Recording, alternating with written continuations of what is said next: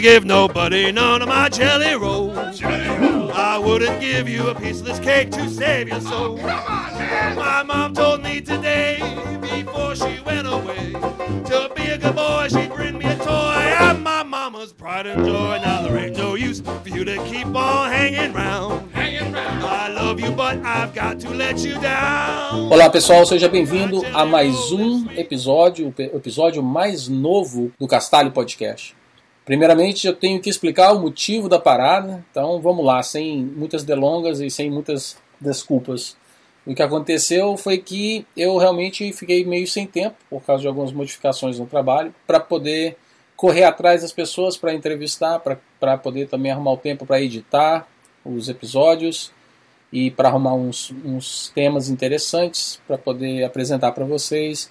E com isso, então, eu dei uma parada. Só que, devido a um empurrãozinho que eu tenho recebido do pessoal do Opencast e também de outras pessoas online que sempre mandam comentários e sempre perguntando quando é que vai voltar o Castalho, devido a seus comentários, decidi então trazer o podcast de volta à vida.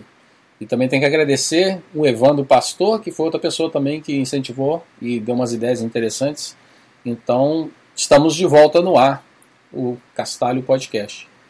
Então, uma das novidades que eu tenho também para vocês é que antigamente era sempre um podcast de entrevistas com pessoas que eu conheço, que eu me apresentava e tentava então descobrir um pouco mais sobre essas pessoas.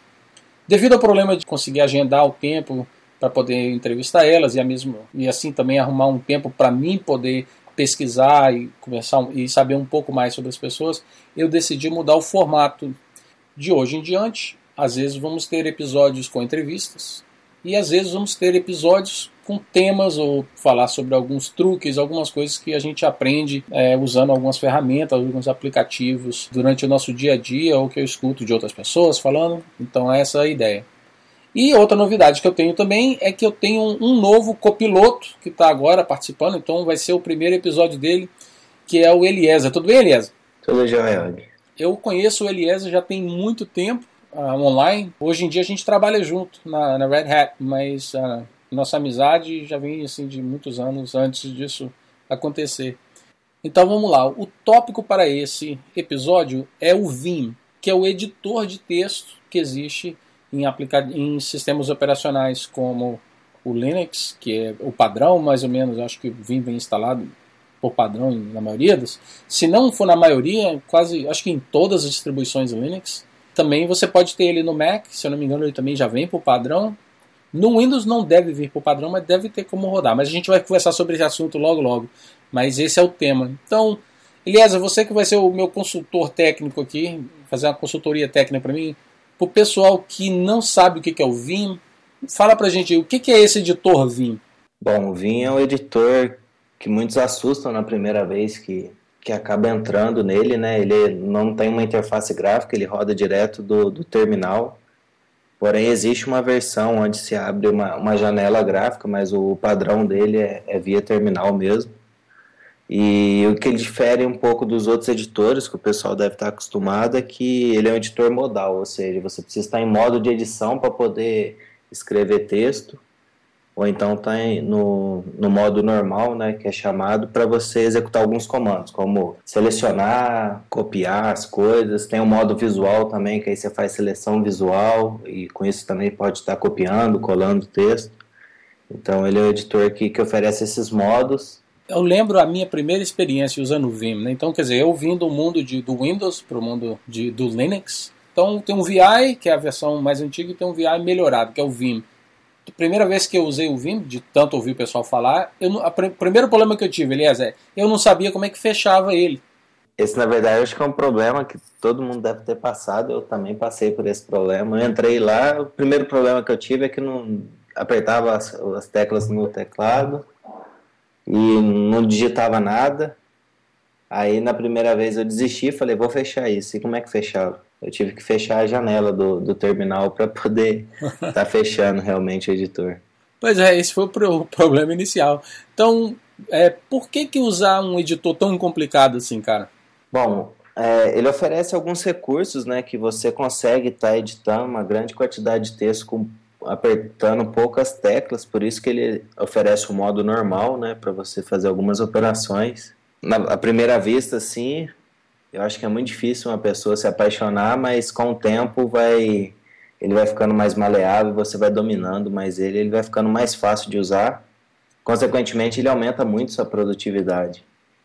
É, eu me lembro assim que quando eu comecei, né, eu não tinha muitos motivos para poder usar o Vim ou mesmo o VI, porque eu vim do mundo do Visual Studio, né? Então eu, eu queria um editor para escrever o código para o meu trabalho, só que o Visual Studio me dava um monte de opções, tinha um leque enorme de, de configurações, de plugins e coisas assim que eu podia usar. E o Vim, logo de cara, quando eu instalei ele, né, não, não tem nada. Assim, ele é um editor de texto e eu não sabia nem como fechar ele, como eu falei, ou como salvar, como é, sair desse modo de inserção, né, que você só pode escrever um texto se você tiver no modo de inserção, né, que é uma coisa completamente. Você imagina para um cara que veio do Visual Studio para entrar para o Vim, foi uma piada o negócio, foi um, né, complicado demais. E eu desisti logo. Mas aí, eventualmente, eu vi um pessoal brincando e fazendo uns truquezinhos assim no trabalho. Aí eu falei assim, caramba, eu tenho que usar esse. Eu tenho que aprender a usar o Vim. E então eu fui lá e pelejando e, e fui perguntando e aprendendo a, a usar ele. Então, tipo assim, se alguém ah, escutando o podcast agora ficar interessado em usar o Vim, de repente eles ainda usam o Gedit ou usam algum outro, sei lá, algum editor de texto mais visual, aí, mais simples. Então, como é que é que você instala o Vim? Então, eu sei que no Linux, por padrão, ele já vem instalado, não é isso?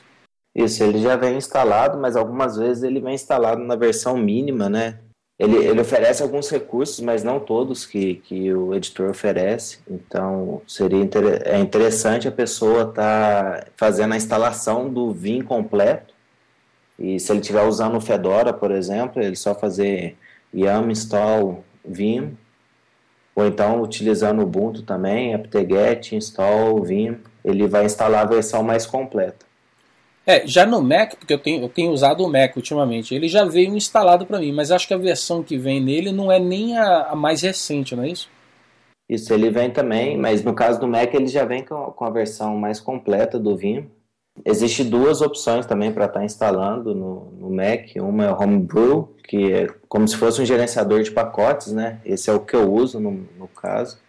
E ele sempre oferece atualização, é muito simples. Ele, da mesma forma que existe o comando para poder instalar, atualizar os pacotes, ele, ele oferece um comando também. Com isso, eu, é, eu consigo estar tá sempre com o Vim mais atualizado, sem precisar estar tá alterando no Vim que vem padrão do sistema aqui no Mac. E, e no Windows, cara, eu não me lembro de cabeça se tem como se tem um, uma, uma instala, um instalador para o Windows, você sabe? É, no Windows eu cheguei a uma vez só, brinquei um pouco, mas tem o GVim, que é uma versão gráfica do Vim, né? inclusive tem para o Linux, mas no Windows você pode estar usando o, o GVim, que é da forma gráfica, então tem um, um, simulador de, de Shell Linux também, que chama Sigwin, não sei como é que é a pronúncia correta aí, mas ele, ele oferece o Shell e, se eu não me engano, ele vem com a instalação do Vim também com ele. Bacana. Então, assumindo que você então conseguiu instalar ou, ou já sabe que está instalado e abre o Vim pela primeira vez, então vou ensinar logo como é que fecha para vocês saberem. Tem várias formas, né, são vários atalhos, porque senão o pessoal vai escutar o podcast e falar assim: ah, deixa eu brincar com o Vim pela primeira vez, vamos abrir, aí vão cair na mesma armadilha que nós já caímos. Né? Então, quer dizer, é, existem vários atalhos de tecla para você fechar o Vim. Então, uma delas é para você apertar a letra Z maiúsculo, apertar o Shift com a letra Z maiúscula duas vezes. Isso aí, de uma certa forma, te joga para fora do, do editor. E existe outra forma também, que é assumindo que você não apertou nada, não fez nada, você põe dois pontos e depois a letra Q e aperta o Enter. Né? Aí você também vai fechar o Vim. E existem mais outras formas, mas não vou complicar a cabeça ainda não. Então já, se vocês estão brincando com o Vim e abriram pela primeira vez, você já sabe como é que fecha. Agora, Eliasa, como eu falei para você, né, o que realmente me chamou a atenção foi uma, uma coisa que você mencionou mais cedo, que é que uma vez que você configura o editor e você aprende os truquezinhos, os macetes e tal, ele adianta muito o seu trabalho, né? Ele facilita muito a edição de texto, às vezes até mesmo fazendo análise de código quando você está escrevendo. Então, é, mas isso aí não vem por padrão. Aí a gente começa já a falar de configuração e de plugins, essas coisas assim, né? Por exemplo, o meu Vim que eu tenho, né, que você, uma vez que você configura o, seu editor, as suas configurações ficam salvas em um arquivo que fica dentro da, da sua pasta, né, no seu home, no diretório home. Quais são os plugins que você recomendaria para as pessoas brincarem junto com o Vim? Como é que você instala um, um, um plugin? Como é que faz isso? É, uma coisa que, que vale ressaltar também é a questão da configuração, né? Que no Vim ele é um arquivo onde você digita a configuração, não é para quem vem do mundo de, de Visual Studio, os Eclipse, alguma coisa assim que está acostumado com aquelas telinhas onde você só vai colocando as opções. É que a configuração do Vim ela é toda feita em um arquivo texto, né?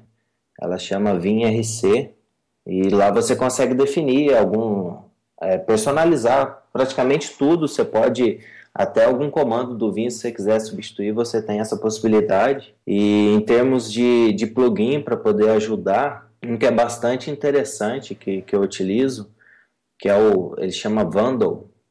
Ele é um plugin que ajuda a instalar outros plugins. Uma vez que você instala ele, basta você só adicionar uma linha com o plugin e ele baixa diretamente do GitHub a maioria dos plugins você encontra disponível lá no GitHub. Então você define, por exemplo, eu quero um plugin para me ajudar para editar Python, por exemplo. Você achou um plugin interessante, você vai lá, adiciona uma linha e ele vai fazer o download e vai fazer a instalação para você automaticamente. Então esse é um plugin que, que vale a pena utilizar. Existem outros também para gerenciar pacote, mas o que eu uso e que funciona muito bem é o Vandal uma alusão ao, ao TextMate, né, que tinha os bundles do, do TextMate, que, que era um conjunto de, de, de código que fazia alguma ação, que no caso, traduzindo, é, é plugin mesmo. É, então, é, eu nunca mexi com o Vandal, não, né, que é esse plugin que te permite instalar outros plugins. Quando você usa ele, ele já coloca alguma por padrão ou é só o primeiro plugin e depois você tem que saber o quais outros plugins escolher. Como é, como é que, por exemplo, eu vou brincar com isso? Como é que eu faço para colocar o Vando dentro do, do meu Vim? Tá, a primeira coisa é acessando o site dele lá, ele te passa as instruções, então quando você instala ele, é somente ele que você está fazendo a instalação, nenhum outro plugin.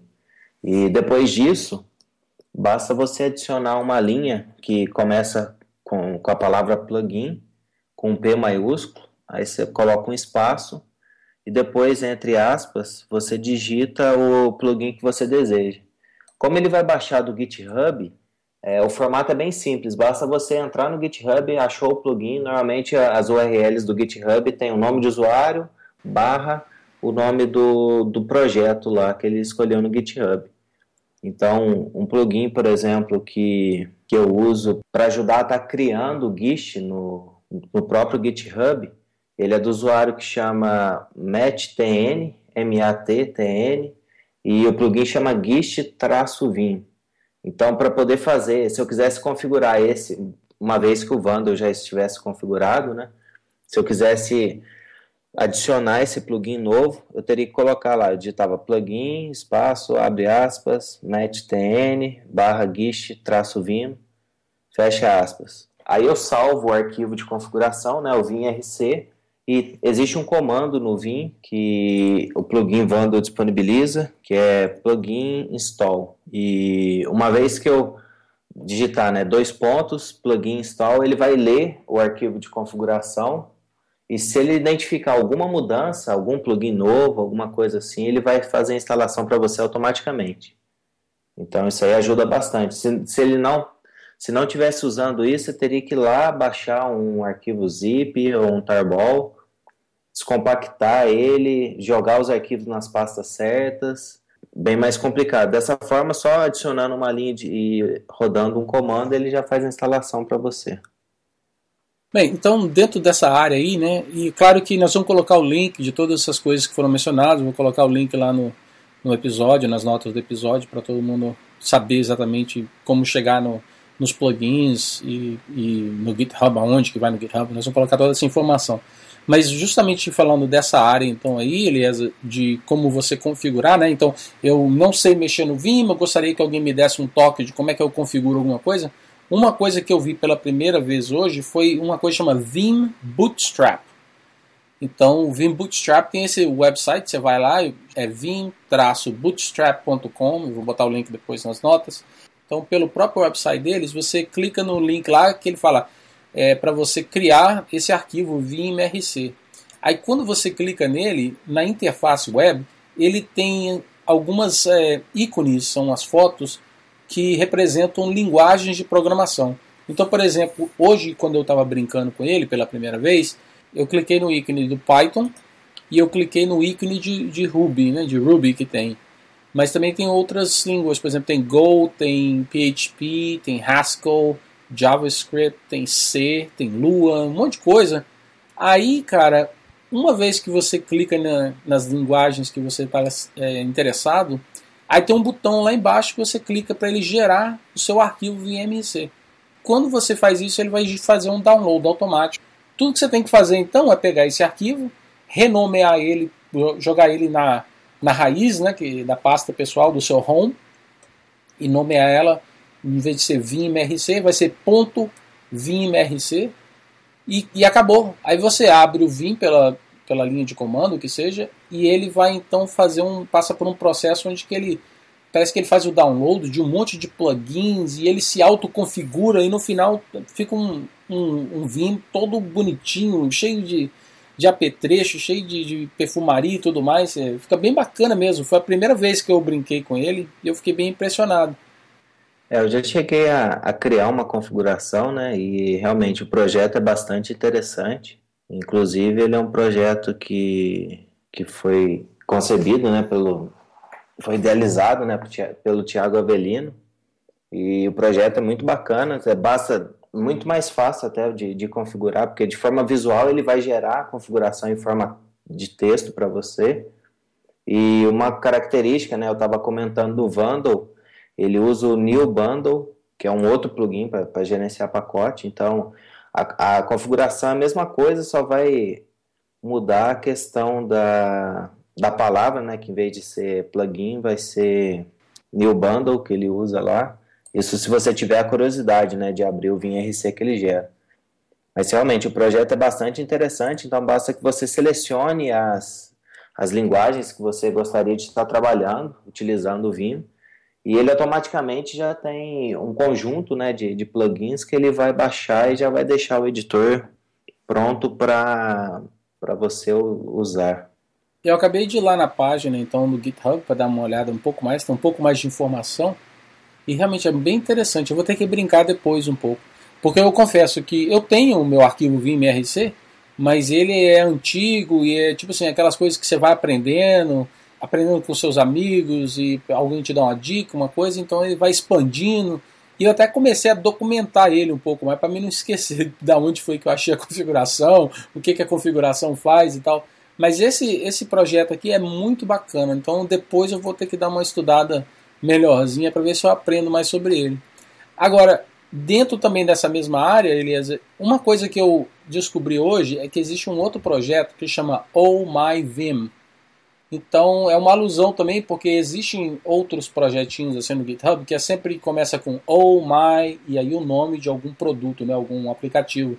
E eu sempre brinquei com um que chama oh my ZSHRC, né, aquele shell que existe, ZSH. Então eu descobri que tem oh my Vim. E oh my Vim também é bem interessante, porque na, quando você vai na página deles que tem lá no GitHub, você vai lá no site, tem duas formas de você instalar uma é se você então usa, faz o download desse arquivozinho que é um, um shell script, ou você pode até mesmo usar o pip, que foi o que eu brinquei. Então eu criei um, um ambiente virtual em Python, depois usei o pip para instalar o OhMyVim, e tem um comandozinho que você roda e pronto, cara. Aí ele também te enche assim o seu, ele cria o seu VMRC e, e compila um monte de, de plugin e deixa ele todo bacaninha mesmo. O problema que eu tive, e eu acho que deve ser alguma coisa que tinha já de antes, é um arquivo que está mostrando um erro. E eu ainda não olhei o que, que é o erro. Então tem um erro de programação num, num dos plugins que foi que é baixaram aqui, que foi baixado. Então eu não consigo usar ele da forma correta. Mas ele é bem interessante. Você já, já conhecia esse projeto? Eu tinha visto só pelo nome, nunca cheguei a brincar com ele. É, inclusive o que eu uso também é o mais SH também. Realmente, fazendo a instalação utilizando o PIP, isso aí é bem interessante. Isso aqui eu não tinha visto. É, e uma das vantagens de usar o PIP e usar um ambiente virtual, né? Porque aí você instala todas as, as dependências sem sujar o seu sistema, né? Então isso é bem bacana a forma que foi feito. Mas eu vou ter que confessar para você que eu ainda não, eu não tive uma boa sorte na minha experiência brincando com ele. Eu vou ter que fazer um backup dos meus arquivos e começar do zero para brincar. Mas aí então eu vou recomendar então se vocês querem brincar um pouco com o Vim, para checar todas essas coisas que a gente mencionou, porque de uma certa forma ele vai te expor a uma configuração bem assim interessante, com um monte de apetrechos e um monte de, de utilitários que vão estar instalados de uma certa forma e é uma boa experiência. Você vê já o produto final. É, aí então você pode fazer as suas modificações e, e depois remover talvez as coisas que você não quer. Mas acho que é uma forma excelente de você conhecer um pouco o Vim e conhecer um pouco de utilitários né, que existe, que muitas vezes as pessoas não sabem. Então, por exemplo, Eliasa, fala pra gente aí, como é, o que é que você tem no seu Vim agora que você usa no seu dia a dia que você não conseguiria viver sem isso mais? Bom, é, como o meu trabalho é praticamente Python o dia todo, eu tenho alguns plugins né, que me ajudam a, a manter o estilo do código de acordo com a carrega PEP8 lá do, do Python. Tem alguns, algumas coisas também para poder ajudar com o Git, que é o, que faz o controle né, de versão do código. Outras coisas que eu tenho é o tema que eu utilizo, né? Eu gosto muito do, do Solarized, que é o, o tema que eu utilizo. Ele tem alguns recursos também de autocompletar, né? Que ele tem o Jedi-Vim, que é o nome do plugin. Tem o, os snippets, né? Os snippets, ele, através de uma palavra-chave e uma tecla, ele expande isso para você. Então, você pode, uma vez digitada a palavra-chave, o que ele usa é o tab para poder fazer a expansão. Então, eu posso digitar três letras e expandir para 10 linhas de código, por exemplo. Então, você já tem algumas definições que você pode estar configurando você mesmo, algumas já vêm por padrão. Isso aí facilita bastante e aumenta bastante a produtividade. É, outra coisa que eu, que eu uso, tem um plugin que chama Ctrl P, CTRL-P. Ele, você aperta Ctrl P no teclado e a partir do diretório onde você abriu o Vim, ele vai pesquisar é, utilizando a, a técnica fuzzy, né? Você pode, a técnica fuzzy pode digitar qualquer texto do, da palavra que ele identifica. Então, por exemplo, se você tem uma palavra composta com é, um nome de arquivo composto por três palavras, você pode digitar apenas as três primeiras letras, a, a primeira letra de cada palavra, e com isso ele vai encontrar para você. Então, isso é bem fácil de estar tá navegando, assim, quando você tem um projeto grande. E tem mais outras coisas também que, que, que eu uso, e eu acabei criando também como forma de documentar é, eu tenho um, um, repositório, né, que ele chama ponto .vim. Ele está todo comentado. Eu procurei comentar mais para mim mesmo, porque muitas vezes já aconteceu de eu criar um vim RC e depois não lembrar para que uma opção eu tinha colocado. Então, assim, ele tá, tá bem bacana.